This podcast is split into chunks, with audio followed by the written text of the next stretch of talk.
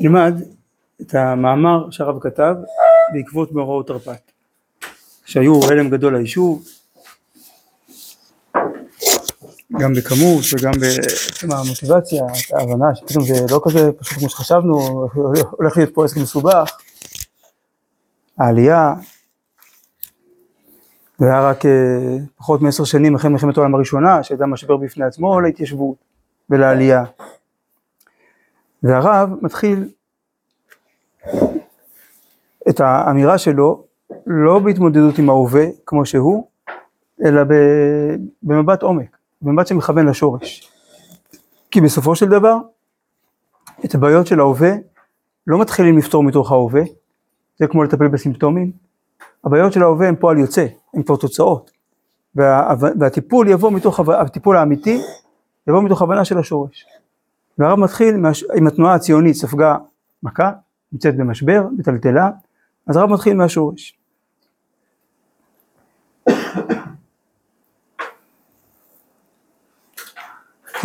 שווה להתעכב שנייה על הכותרת, שובו לביצרון, כי תמיד כשיש ברב אה, ביטוי אז אה, כדאי להסתכל, לראות במקור של הביטוי, אז תראו בהערה אחת את, ה, את ההקשר, אקטואלי מאוד, מסע דבר השם בארץ חדרך ודמשק, גם חמת תגבול בה, צור וצידון, ותיבן צור מצור לה, לבנון מתבצרת, הנה השם יורישנה, ויקב הים חילה, והיא, לבנון, באש תאכל.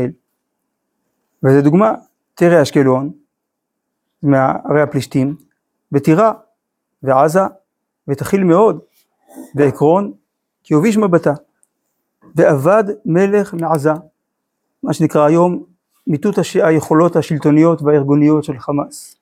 ואבד מלך מעזה, ואשקלון לא תשב, והכרתי גאון פלישתים. לא רק את הכוח, את, ה... את המלכות ואת הגאווה. ולעומת זאת, גילי מאוד בת ציון, הרי היא בת ירושלים. הנה מלכך יבוא לך, צדיק ונושע, הוא עני ורוכב על חמור, ועל עיר בין אתונות. וזה הגאולה בעיטה, זה הגאולה מסובכת.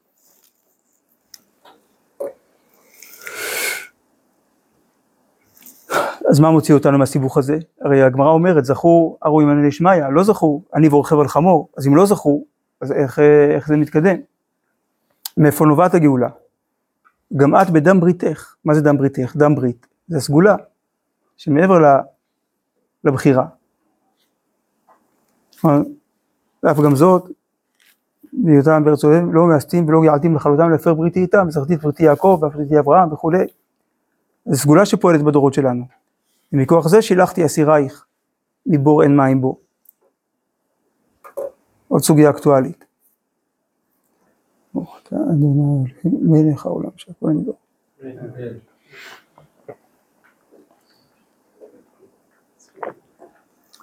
שובו לביצרון. אסירי התקווה. גם היום מגיד משנה אשיב לך.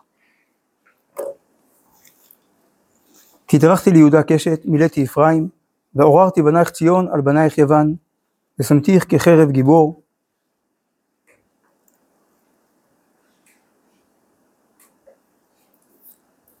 הושיעם השם אלוקיהם ביום ההוא כצאן עמו, כי אבני נזר מתנוססות על אדמתו וכולי. שובו לביצרון, אומר רש"י, לכוחכם ולכבודכם. שני דברים, ספגנו מכה בכוח, מעשית, ספגנו מכה בכבוד, ביזיון, חרפה. עכשיו צריך לשקם לא רק את הכוח, צריך לשקם את הכבוד של עם ישראל. לאן צריך לשוב? אומר הרב אבן עזרא, מה זה שובו לביצרון? שובו לירושלים, שהוא ביצרון. כלומר, לשוב אל המבצר, אל השורש, שהוא הבסיס של הכל, אל המקום הבטוח, הבסיסי. מגיד משנה, פה כתוב שהנבואה הזאת היא לימינו, גם, מגיד משנה, אגדה אחת היא מה שיהיה בימי בית שני, שנצחו בני יהודה ובני יוון, כי זה מה שכתוב בפסוק אחר כך. נכון? ועוררתי בנייך ציון על בנייך יוון. בנייך יוון זה ההתמודדות התרבותית. זה העם הראשון שקם שהמתנגשות איתו הייתה על הרובד הרוחני. ושמתיך כחרב גיבור, מתוך זה, יחד עם זה. אז זה דבר ראשון, והאגדה השנייה היא שלעתיד לבוא בעת גוג ומגוג, יתעוררו בני אפרים, והם יהיו קשת השם ללחום עם גוג ומגוג.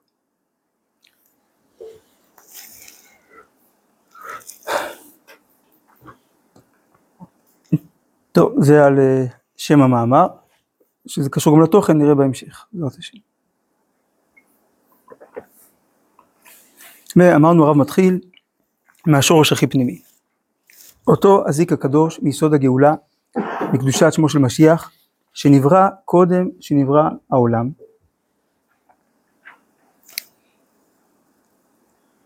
מה זה אומר? כשאומרים שמשהו נברא קודם שנברא העולם, למה הכוונה? הרי עצם המושגים של קודם ואחר כך הם גם נבראו כשנבראה הבריאה. לפני הבריאה לא היה לפני, כי לא היה זמנים. אז מה הכוונה שאומרים שמשהו קדם לעולם? לא במובן הכרונולוגי, כי לא הייתה כרונולוגיה, אלא במובן של מהות, של תשתית. תורה קדמה לעולם, זאת אומרת שהיא לא באה לפתור, לא באה לפתור את הבעיות של העולם, אלא העולם בא לממש את התורה, את הערכים של התורה. תראו בהערה 2. שישה דברים קדמו לבריאת העולם, התורה, כיסא הכבוד, האבות וישראל ובית המקדש ושמו של משיח. שמו של משיח הוא לא חלק מהמציאות, חלק מההיסטוריה, כל ההיסטוריה באה לגלות את שמו של משיח. אז הוא תמיד קיים. אבל, אז מה קורה בגלות? אותה אש של גאולה, אותה אש קודש, היא נשאר ממנה זיק. ובגלות הוא, הוא כזה שהיה טמון וגנוז באלפי עזקאים, או באלפי מנעולים, חותמות. מאז נהרסה ממלכתנו, חרב בית מקדשנו, וגלינו מארצנו. מה כשמלכות ישראל חרבה, שמו של משיח לא מתבטל, אלא נגנז. כי אי אפשר לבטל אותו.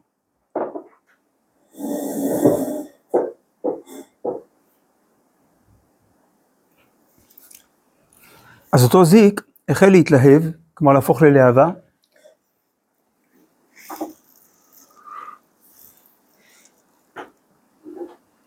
מתחת גלי אפרות הגלות המרה, אשר רצו עליו מאות בשנים. לאט לאט, איך הוא, איך הוא מתחיל להתלהב? הרב מציין שלושה שלבים. הרב מתחיל מהשורש. לאט לאט החל הניצוץ הקדוש הזה להתנער, א', על ידי מכונני היישוב הישן.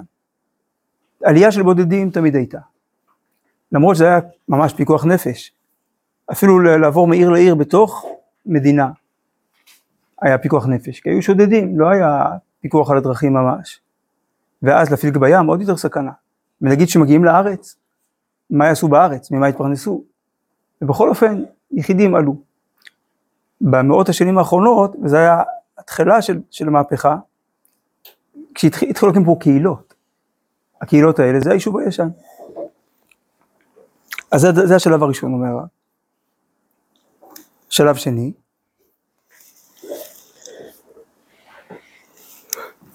בתקופה האחרונה החל להתגבר בתכונתו המעשית, היישוב הישן בסופו של דבר יותר רוחני, הוא לא בנה פה תשתיות, לא מפעלים ולא חקלאות, אבל היה פה כבר קהילה. אז השלב הבא, בתקופה האחרונה החל להתגבר בתכונתו המעשית על ידי התנועה של חיבת ציון, שקדמה לציוניות. ששם כבר יש, כן, מקימים את ה... מקימים מושבות.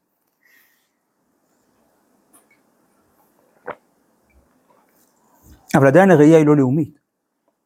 אלא פה יישוב, פה יישוב, פה יישוב, תהיה יהודים פרנסה מחקלאות בארץ הקודש.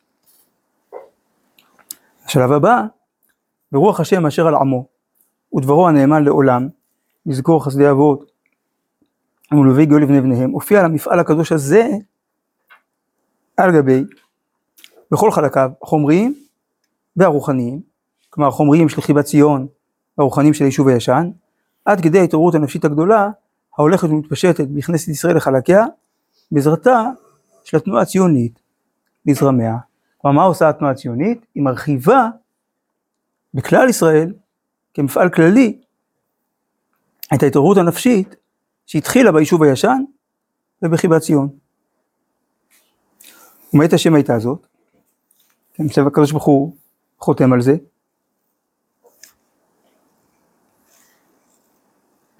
כי מלחמת העולם הביאה את התמורות הגדולות בסדרי הממלכות והמדינות, עד שיצא הכיבוש הבריטי לפועל, ונמסר המנדט של ארץ הקודש תחת ממלכתו.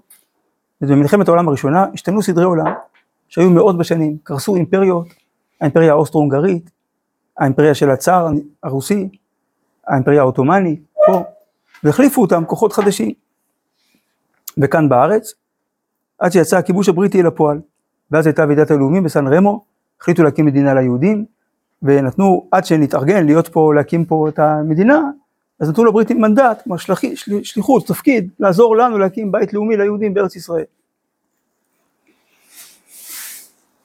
בהצהרת בלפור קבע את חותמה הפוליטי על המהלך של שיבת בנים לגבולם. כלומר עכשיו זה לא רק חזון רוחני, ולא רק חזון אה, פילנטרופי של עזרה למסכנים, אלא יש פה ערך פוליטי. אז הנה הציונות, מצליחה. בתוך זה יש אתגר.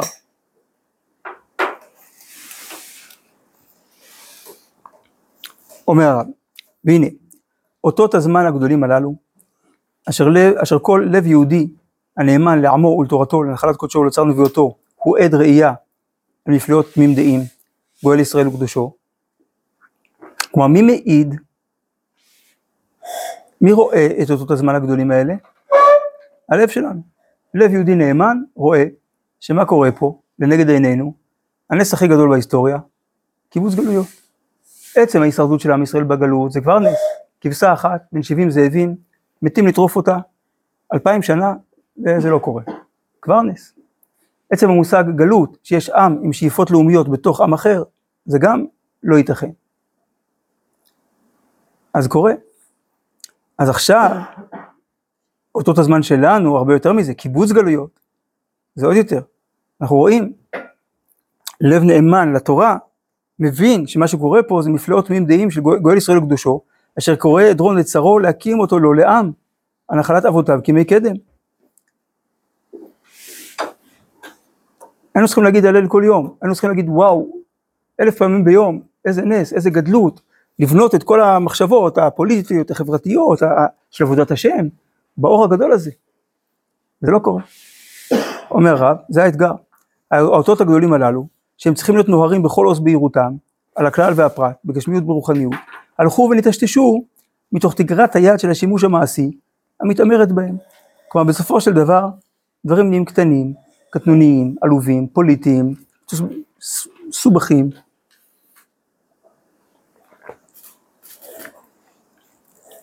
נחלקים למגזרים, וכל מגזר, השאיפות שלו, הרצונות שלו, וסתירה, אז פוליטיקה ותקציבים, ושוכחים את העיקר.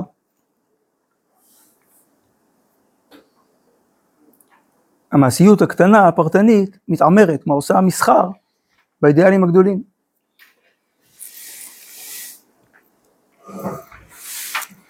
שוב, מפה הרב מתחיל את ההתמודדות עם המאורעות. ועכשיו, שני כללים. אם רוצים להבין מה קורה איתנו, שוב, לא מתחילים מהעיתונים, מהתקשורת, צריך, כדי להבין מה קורה איתנו, צריך שני כללי יסוד של הגאולה. כלל א', אותו היסוד הקדוש, שהוא הנושא, שהוא הנושא העיקרי של כל החזון הגדול הזה, יש בו משום ניצוץ תמיר של אורו של משיח, הגואל שנגלה ונכסה וחוזר ונגלה. מי שרוצה להבין את הגאולה, את הנהגת השם של הדורות שלנו, צריך להבין שככה היא עובדת. תראו בהערה ארבע, אומר המדרש, דומה דודי לצבי, מה הצבי הזה נגלה וחוזר ונכסה, כן, כמו צבי שרואים אותו רץ על רכס הרים, אתה רואה אותו, לא רואה אותו, אתה רואה כזה, בשבילים, בגאיות, אחרי שאתה עוד פעם רואה אותו. כך גואל הראשון, נגלה ונכסה. רבי ברכיה בשם רבי לוי אמר, כגואל הראשון, כך גואל האחרון. גם הגאולה האחרונה, ככה היא נראית. נגלה ונכסה, וחוזר ונכסה, וחוזר ונגלה להם. אומר הרב, בשביל כך הרי רואים במשך המהלך של תחיית האומה והרחבת היישוב בארץ ישראל, הרבה חליפות, עליות וירידות ועליות. כל ירידה במהלך המפעל, הרי בחינת ההתכסות של הגואל, וכל עלייה הבאה אחריה, הרי בחינת התגלותו. אז זה כלל אחד, זה הסדר. כלל שני, וכל מי שהוא עוקב את סדרי היישוב מראשית צעדה ועד עד עכשיו, יכולו להראות בחוש איך שמכל ירידה אשר סבלנו, נצמיחה אחר כך עלייה והתפתחות יותר גדולה. בצד של דליגה לטובה, יצא מכל משבר. דליגה זה לא ההמשך המתבקש, לא בקצב הקודם.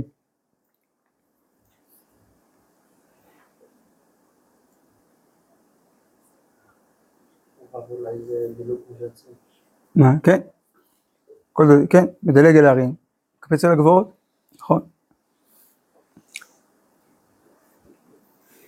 אז זה הכלל השני, שהעלייה יותר גדולה מהירידה. אנוכי ירד עמך מצרימה ואנוכי אעלך גם עלו. תרד, לא תרד ותעלה, אלא תרד ותעלה ותעלה. אומר הרב, במהלך היישוב ישנן לזה דוגמאות רבות. מה יש לדבר? על דבר הירידה הגדולה, המשבר הגדול של תקופת המלחמה, והרבה שנצטרף עימה. היישוב בארץ, בתקופת מלחמת העולם הראשונה, סבל בצורה נוראה. הטורקים התעללו. האספקה של הצבא הייתה פשוט שוד של היישובים. באו ולקחו כל מה שצריכים, כל מה שרצו. וכרתו את כל היערות, ובשביל פחם לקטרים של הרכבות שלהם. גירשו את כל תל אביב, אז תל אביב הייתה מפונה.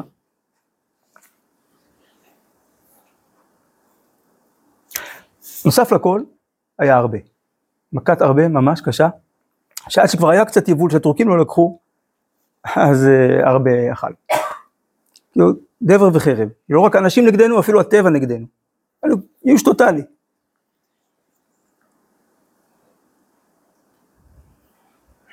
אז אשר כל לב חרד לשקיעת יישובינו ונפילתו המוחלטה, זה נראה כאילו הכל פה מתפורר, קריסה טוטאלית.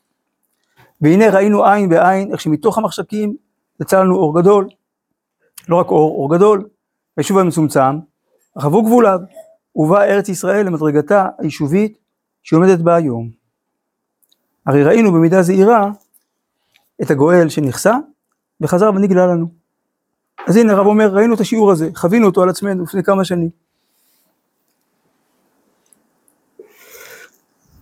מסקנה, ומזה עלינו ללמוד ולקחת לקח טוב.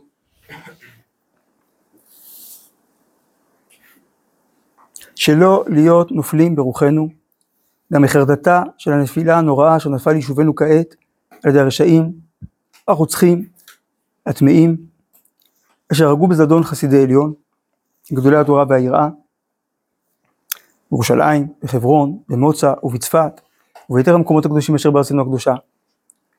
ואשר החריבו נאות יעקב, אשר נבנו במסירות נפש בעמל דורות, ואשר זעזעו את כל יסוד קיום יישובנו בארץ ישראל.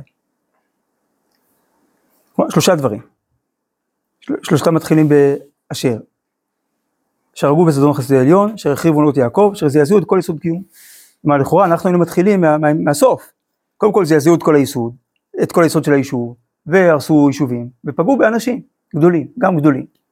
אבל הרב מתחיל מהאיכות אל הכמות, הרב מתחיל מהשורש. קודם כל הדבר הנורא שהרגו בזדון חסידי עליון. שאנשים גדולים, נשמות גדולות ונשגבות, צדיקים, קדושים, נהרגים על ידי פראי אדם. וגם נחרבים יישובים.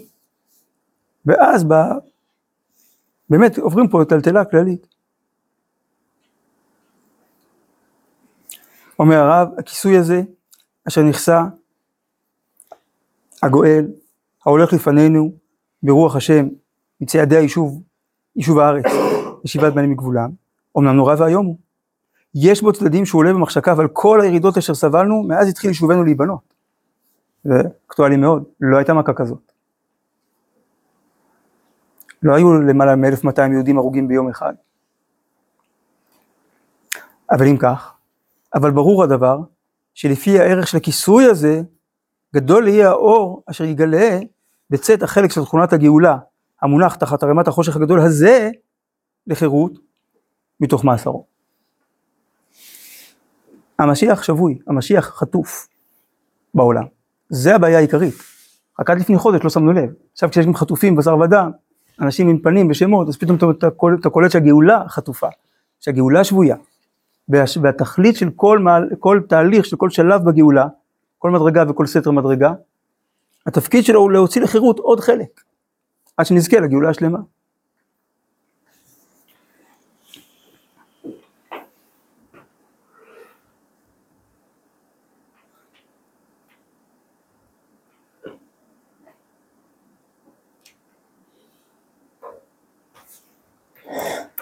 אז כמה יהיה גדול לפי גודל החושך גודל האור, אז איזה אור גדול מחכה לנו? כשבאים לבנות בניין, אז מה, אז לא באים ובונים בונים בניין, מה הדבר הראשון שרואים באתר בנייה? רואים בור. היום אנחנו כל כך מתורגלים, שאם אתה רואה בור, אתה מסתכל, אתה מתקרב לאתר בנייה, אתה רואה בור של עשרות מטרים, מה אתה ישר אומר? וואו, איזה מגדל הולכים להרים פה. אתה מבין שלפי עומק הבור יהיה, גודל, יהיה גובה הבניין. אז אם הקדוש הוא הביא אותנו לבור כזה, מה הולך להיבנות פה? ורואים שיש פה זעזוע של בניין, של שיקום, של בהרבה מובנים, של רצון העם שמתעורר. מה יקרה? גם שלושה דברים בסדר של גוף נפש שכל. הפעם איננו מקווים שהכוח המקשר את כל ישראל בכל קצות הגולה לבניין ארץ ישראל יתרבה ויתגבר ביתר עוז. במילה אחת, אחדות. אז האתגר של האחדות היה אחדות סביב יישוב הארץ.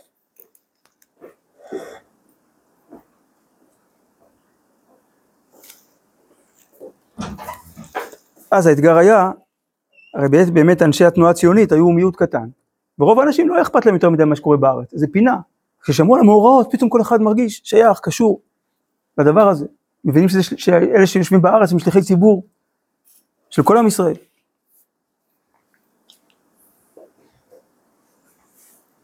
אז זה דבר ראשון, אחדות. והיום בתוכנו, רואים איפה אנחנו, אנחנו כל כך רחוקים, זוכרים את יום כיפור. אנחנו כל כך רחוקים מאיפה שהיינו אז, כל כך התקדמנו ברוך השם. רואים חסידים רוקדים ברחובות כי שחררו חיילת, אנשי אחים לנשק יחד עם נוער הגבוהות ביחד, ממגנים, כאילו רואים בעיניים ממש כל יום, כאלה תמונות נפלאות. אז זה דבר ראשון. מה?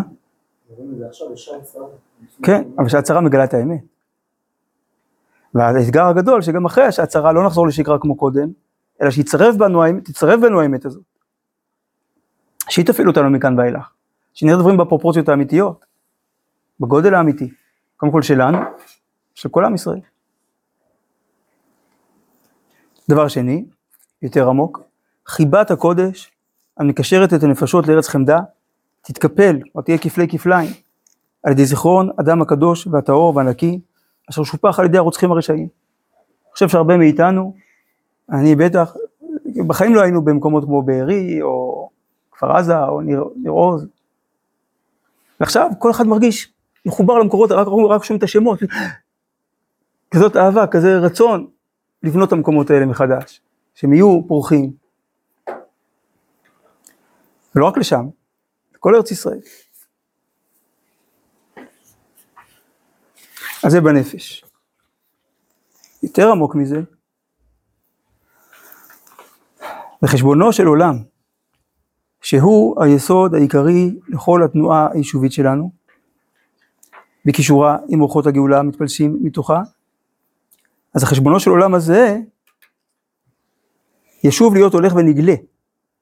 איפה הוא היה עד עכשיו? בהדחקה. לא עשינו את החשבון הזה. לא, לא.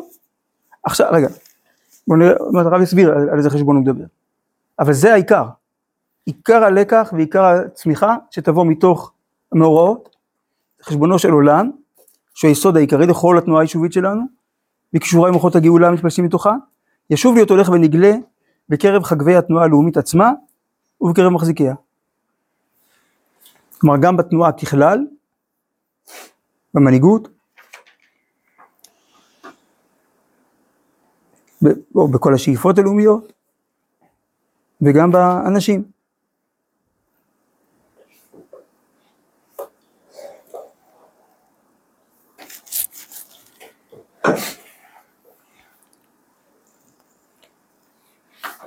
אומר הרב, כלומר הנושא העיקרי זה חשבון נפש, הבנת המהות, הזהות האמיתית של היישוב. אומר הרב, בטוחים אנו שממכתנו הגדולה הזאת תצמח רפואה. קודם כל, זה גם א' ב' של אמונה בכלל, זה הנהגת השם. תראו את, תראו בהערה חמש. שיקוים בנו במהרה, לכן כל אוכלייך יאכלו וכל צריך, כולם בשביעי ילכו. כל עזה תהיה שבויה, לנצח, אם יישאר שם מישהו. והיו שוסייך למשיסה, וכל בוזזייך אתן לבז. ככה זה ייראה. כי עלה ארוחה לך, וממכותייך ארפאך, נאום השם. כי נדחה קראו לך. ציון היא דורש אין לה. וממכותייך ארפאך, אפשר להבין בשני אופנים. אחד של שיקום. חטפנו מכה, אבל השם ירפא אותנו מהמכה. אבל אפשר להבין במם המקור. כמו שאתה בשולחן עשוי מעץ, אז ממכותייך ארפאך. המכה תהפוך לרפואה, תתגלה כרפואה.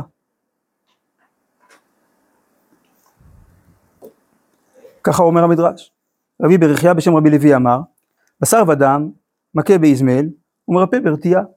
אז זה, זה כלי, כלים שונים, כלי הרס וכלי טיפול רפואי, זה לא אותו כלי. אבל הקדוש ברוך הוא, במה שהוא מכה הוא מרפא. שנאמר, כי עליה ארוחה לך, איך? וממכותייך ארפאך.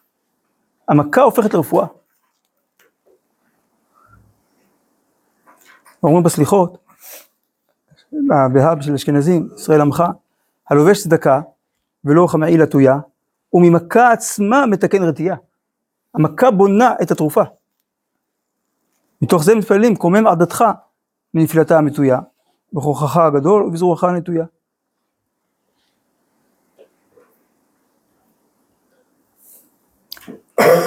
אז מהמכה הזאת צריכה לצמוח רפואה, למה? לאותה המחלה הנוראה של שכחת שם השם. זאת המחלה, מה זה מחלה? זה, זה חוסר תפקוד שלם. שהגוף לא מתפקד. של שכחת שם השם. הסחת הדעת שבאה מחלק מהשדרות העסוקים בבניין וברחבת היישוב, הסחת הדעת ממה? מן היסוד, מן היסוד הראשי, מהמטרה העליונה של קיבוץ ישראל ארץ חמדתו. כל השטויות שאנחנו עשינו בחיים, גם בתור פרטים, גם בתור עם, כל, כל הכישלונות באים מזה שנסחפים אחרי ההווה, אחרי משהו בהווה. זה לא קורה סתם, כי יש באותו הווה משהו מאוד מפתה, או מאוד מכעיס, או מאוד מלחיץ, או... אבל כשנסחפים להווה, נופלים. מה יכול להציל אותנו מנפילה של ההווה? להחזיק ראש. לזכור שיש עבר, שיש עתיד, שיש תוכן פנימי, מהותי. תראו את זה בהערה 6. עקביה בן מהללל אומר, הסתכל בשלושה דברים ואין אתה בא לידי עבירה. דע מאין באת ולאן אתה הולך, לפני מי אתה עתיד תיתן דין וחשבון. מאין באת זאת אומרת יש עבר, יש שורשים.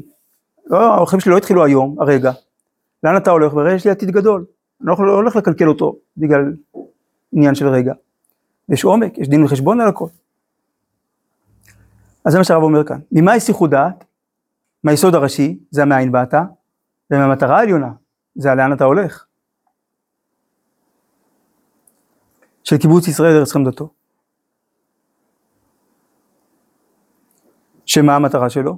שהוא בא להיות עוד הפעם כימי עולם, נושא את אבוקת הקודש בכל טהרתה לעיני כל עמי התבל. להוציא אל הפועל את כל הגנוז מיסוד הקודש בנשמת האומה פנימה בכל חמדתו וכליל תפארתו.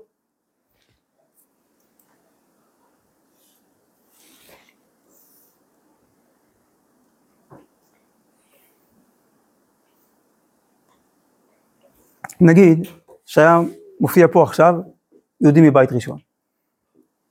היה לנו המון שאלות לשאול אותו, אבל גם הוא ישאל אותנו. מי, מי הסנהדרינים? מה הם אומרים לו? אין סנהדרין. מי כהן גדול? אין כהן גדול, אין בית מקדש. מי, מי הנביא של הדור? אין נביא. מי המלך? אין מלך. מה, איך הוא מסתכל עלינו? אתם יודעים אתם? מי, מי אתם? איזה חיים אתם חיים? ואנחנו משלימים עם זה, מתפשרים על זה. זה כמו להכיל טפטופים של רקטות. בסדר, מתקדמים, לאט לאט, סביר, לא נורא. זה, זאת הבעיה. אם, אנחנו רואים שהמכה הייתה מטעם האי-אחדות, זה אחד, איך היינו צריכים לנהוג אם אנחנו רוצים להילחם על אמת מסוימת שאנחנו לא אוהבים את הבור הגדול של זה כולם, זה לא מגזר מסוים. זה עצם הנתק הזה הפנימי, הנפשי, בין מגזר למגזר. זה, זה איך כל האווירה הציבורית אמורה להיות כזאת, שמתוך אהבה גדולה לא מסכימים וחולקים ומבטאים את חוסר ההסכמה הזאת, אבל כמו שמבטאים חוסר הסכמה מתוך אהבה. לא בצורה כזאת של, של רעל, של שנאה, של הכפשה, של, של, פגיעה. וברוך השם, דברים השתנו.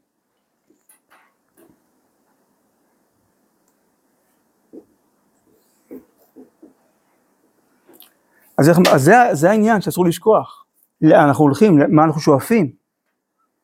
ולשם, איך מגיעים? מהנקודה שאנחנו פה, איך מגיעים לחיים הבריאים של עם ישראל? אשר לא יגלה ולא ייראה, כי אם בהתאמצו, רק שהוא ידבק, כמו בן אדם מתאמץ בך, ידבק בך.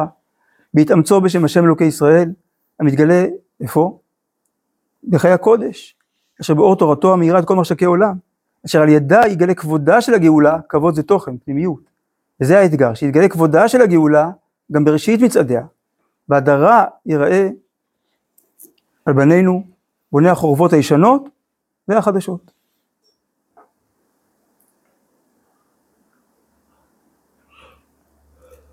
הישנות זה היישוב הישן, והחדשות זה היישוב החדש.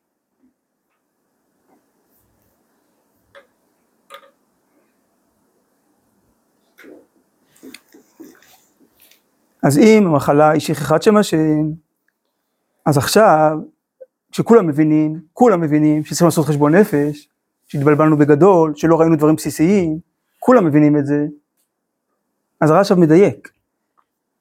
חשבונו של עולם זה, אשר יביא את רפואת התשובה לישראל. כי התשובה היא רפואה. כמו שאומרת הגמרא, למה, נכון? ולבוא יבין ושב רפא לו. רפואה אחרי תשובה. אמר בכמה אמר חנינא, גדולה תשובה שמעה רפואה לעולם. שנאמר רפא משובתם וכולי. והסולח לכל עוונךי, הרופא לכל תחלואייכי. עניין אחד.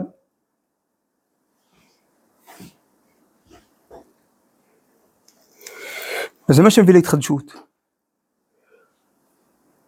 ולהנהגה של חסד ורחמים. אז נחזור. חשבונו של עולם זה, אשר הביא את רפואת התשובה לישראל, היינו מקווים שיצא לאור על ידי הירידה הנוראה אשר ירדנו בבחינה היישובית בארץ ישראל, על ידי ההתנפלות של האויב האכזרי, אשר קם עלינו בקצף רשעו. זה מה שצריך לקרות, זה מה שאנחנו מקווים שיקרה. אם ספגנו כזאת מכה, אז שנברר את הזהות שלנו, ואז מילא נתרפא, כי התשובה מרפאת. וסוף כל סוף תתעורר דעת הקהל, שמתחלקת לשניים, הדעה היישובית בארץ ישראל, כבר בתוך היישוב, והדעה הפועלת והמנצחת על בניין הארץ בחוץ על הארץ, כי אז זה היה המצב, גם, גם, גם רוב אנשי התנועה הציונית לא היו בארץ, היו בארץ רק כמה אלפים, ורוב התנועה הציונית היו בחוץ לארץ, הוא אומר גם, אז זה, זה משפט מוסגר, מלפני הדעה היישובית עד בחוץ על הארץ, נקרא את זה בדילוג על זה, בסוף כל סוף תתעורר דעת הקהל, מה? תתעורר למה? לבקש את נשמתה של תחיית האומה. כל מה שנבנה פה זה הגוף, אבל הגוף הזה זועק לנשמה, וככל שהגוף יותר מתקדם, הוא יותר צריך את הנשמה הזאת ברמה קריטית.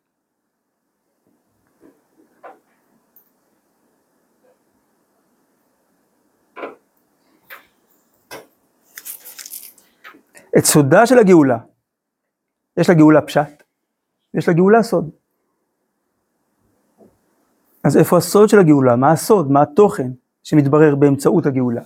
כמו שהרמב"ם כותב, שלא נתבעו הנביאים וחכמים ימות המשיח, לא כדי שישתו בעמים, לא כדי שהטובה תהיה מצויה ושיהיה מעדנים, אלא כי כייסתי מלא דעה את השם כמים לים מכסים, זה הנושא של הגאולה, דעת אלוקים.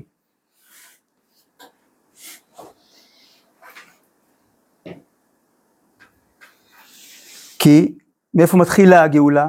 הצפונה במעמקי ההוויה, וזה הרב פתח, שמו של משיח קדם לעולם, לא מבינים את זה, לא מבינים מה קורה איתנו, לא מבינים את הפוליטיקה הישראלית, לא מבינים את ההיסטוריה שלנו.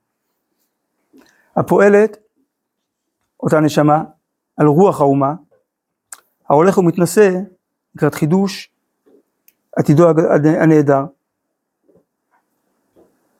אז הנשמה הזאת היא צפונה במעמקי ההוויה, זה מה שקדם לעולם, זה המאין באת. והיא פועלת על הרוח שיתרומם, יתנסה יותר ויותר לקראת חידוש עתידו הנהדר. זה לאן אתה הולך. וכי יבוא כאן נהר צר, שהוא שוטף כמו נהר, מה האמת? שאסור לשכוח? רוח השם נוססה בו. זה משהו שמימי. הרי באמת מצד האמת, לשיטתם, מצד התוכנית שלהם, הם עשו, הם, הם עשו שטות גדולה, הם פירקו לעצמם את התוכנית, את התוכנית הגדולה. אז זה מפורסם כבר, שהייתה תוכנית גדולה של האיראנים, לתקוף מכמה חזיתות במקביל, חיזבאללה מצפון, חמאס מדרום, ערבים ביהודה ושומרון וערבים בתוך גבולות הארץ, בערים המעורבות, כמו שומר החומות, ואלה מתימן, וכולם ביחד עלינו באותו זמן. חמאס קלקל להם את זה, לא התאפק, הריחו דם, ראו את המסיבה, ראו כל כך הרבה אנשים, לא במצב נשלט כל כך, לא, לא בהכרה, לא יכלו להתאפק, מרוב תאוות רצח, והרסו את כל התוכנית. חסד השם. בתוך הדין הזה, בתוך הכאב הזה, בתוך הקושי הזה, חסד השם, ברמה הגלובלית, שהציל אותנו ממכה הרבה יותר נוראה, שהייתה אוטוטו לא רחוקה מאיתנו, אם חלילה. אז רוח השם שסע בו, הקדוש ברוך הוא בעל מלחמות. הוא קובע את העיתוי ואת ה... את ההקשר. ואם נזכה להבין מה שצריך להבין, ובא לציון גואל, הוא שווה פשע ביעקב, נאום השם. פשע זה לא טעות, זה לא שכחה, זה לא חוסר תשומת לב כמו חטא. פשע זה בעיה ברצון. אז מי שחוזר בתשובה, מי שעושה עבירות במזיד, כלומר הרצון שלו מקולקל, אז כשהוא עושה תשובה זה חייב לבוא מתוך תיקון הרצון, לא רק מתוך תיקון ההתנהגות, לא מספיק התחזקות, הרי אני מקבל עליי ציצית, תפילין, ללכת עם קמע. זה לא העניין, אלא הרצון, הרצון האישי והרצון הלאומי, זה מה שמתברר. מה אנחנו רוצים כעם? למה באנו? ואם כך, למה יביא אותנו אותו חשבון זה? שנבין שרוח האומה שעכשיו מתחדשת היא מתחילה מהקודש, יש לה נשמה, יש בה סוד, אז אם כך אומר הרב, וברוח אמיץ, מלא גבורה וקנאת עם,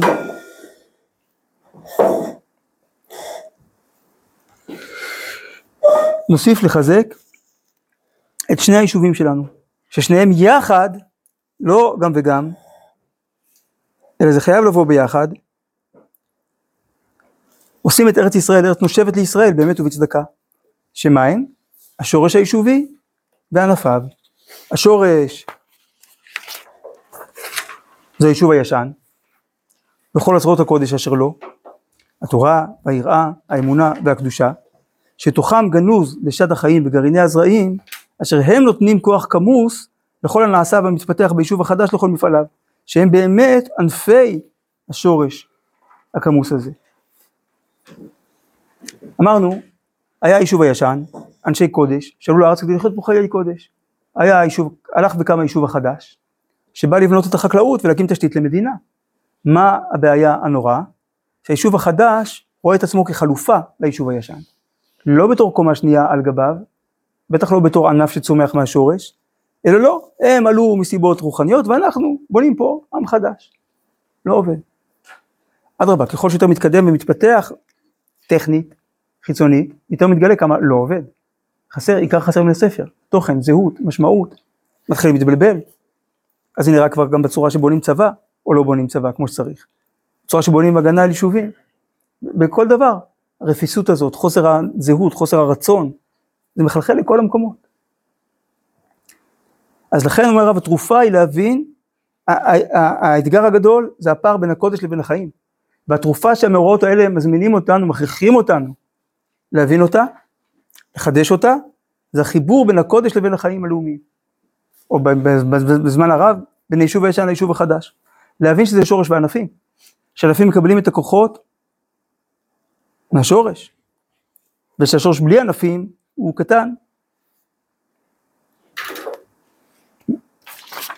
קמוץ.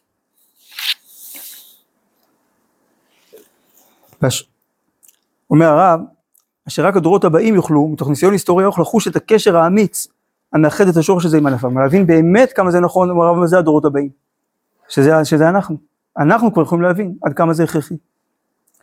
והענפים, אז זה השורש, והענפים הם הם כל הניסיונות החדשים, לכונן מושבות, להרחיב יישובים עירוניים וחקלאיים בכל מערכותיהם. והשורש, אומר הרב, והשורש הזה וענפיו התאחדו. הכמיהה הקדושה לחיים ילדותיים שלמים בכל מילואיהם העצורה בשורש. כי בסופו של דבר השורש הזה נועד לחיות את החיים השלמים. תזרום סוף כל סוף על כל הענפים כולם אשר נצמחו ביישובנו, ויגלות חשבונו, מתי זה יקרה? ויגלות חשבונו של עולם. אמרנו, אותו חשבון שהדחיקו אותו, יתברר. בהתגלות חשבונו של עולם בבהירות אורו, על ידי הניסיון הגדול שנושאנו בו כעת. עכשיו, אבל אמרנו, קיבלנו משמיים הזמנה לחשבון נפש לאומי שאי אפשר לסרב לה. אז עכשיו אפשר להבין מאיפה החיים נובעים. אז זה מה שהיישוב הישן נותן ליישוב החדש. מה היישוב החדש נותן לישן? כמה דברים מהותיים שחסרים לו. ועוז החיים, וחפץ הבניין, והדגשת האחדות הלאומית וחטיביותה המאוגדת, ונטיית הקוממיות, אז רואה על פני היישוב החדש, תיתן מהודה על השורש, על היישוב הישן, בניו ובוניו, אוהלי תורתו ובתי עבודת קודשו. התחייה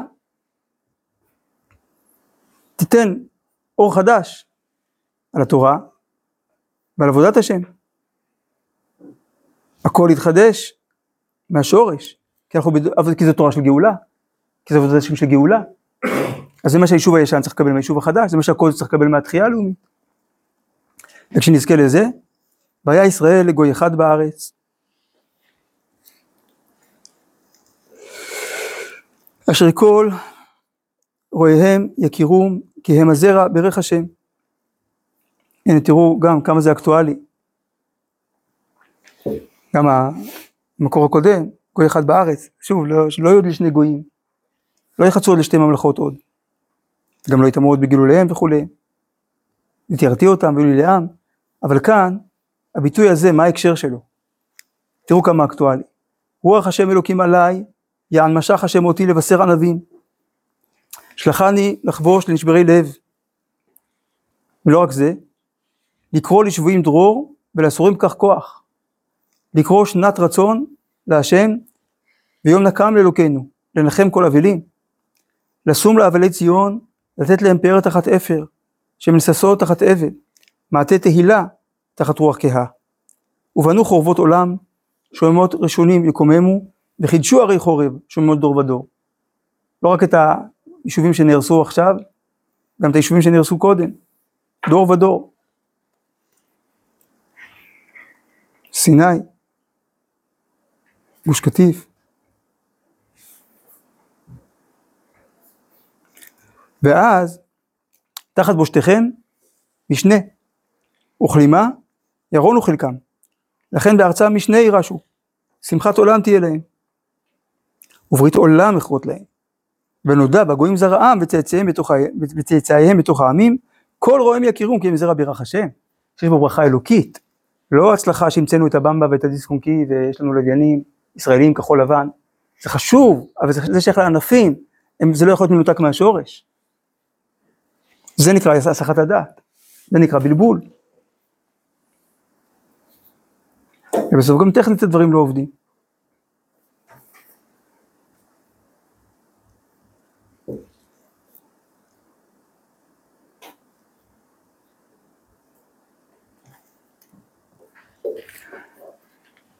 וכימי קדם, ככל רעם בגלגל, ירעים קול גדול באוזני האומה, כל האומה כולה, כל קהל דת ישראל, לכל פזורי מפלגותיהם, בחדור יחדור ללב כל העם מקצה, ויישמע בכל התפוצות כל אומר קרא,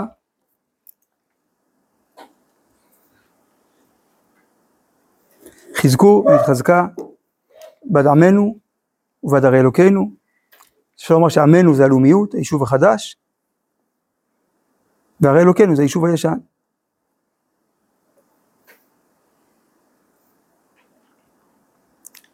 יחד.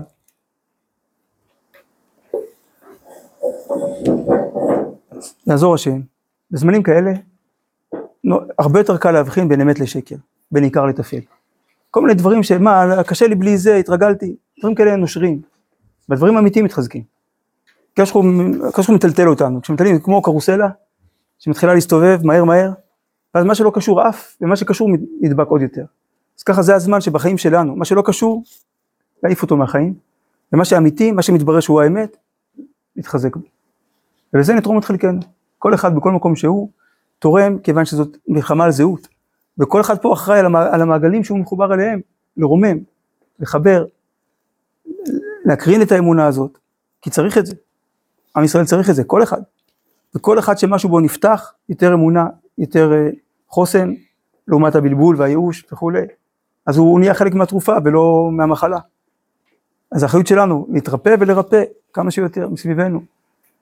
בעזרת שאתה רוצה ללכת במוליכים אותו, בעזרת השם, שנזכה כולנו להיות שותפים בגאולה השלמה שתצא מתוך המשבר הזה, באור הגדול שילך ויבקע, בחיבור הזה, בבירור הזהות, שיצא לפועל מתוך ההתמודדות שלנו עכשיו, ושנגיד, תשפ"ד התחילה נורא ואיום, אבל איך שנגמרה, וואו, מי היה מאמין. ככה צריכים לסיים את השנה הזאת, בעזרת השם. אה? שנה פורצת דרך. כן, בעזרת השם. תשובה שלמה פורצת דרך, בעזרת השם. פורצת. כן, אז את הפריצה כבר ראינו, כיפשו אותו, נפרצה הגדר. עכשיו צריך אה, לרומם. בשורות טובות לכל עם ישראל.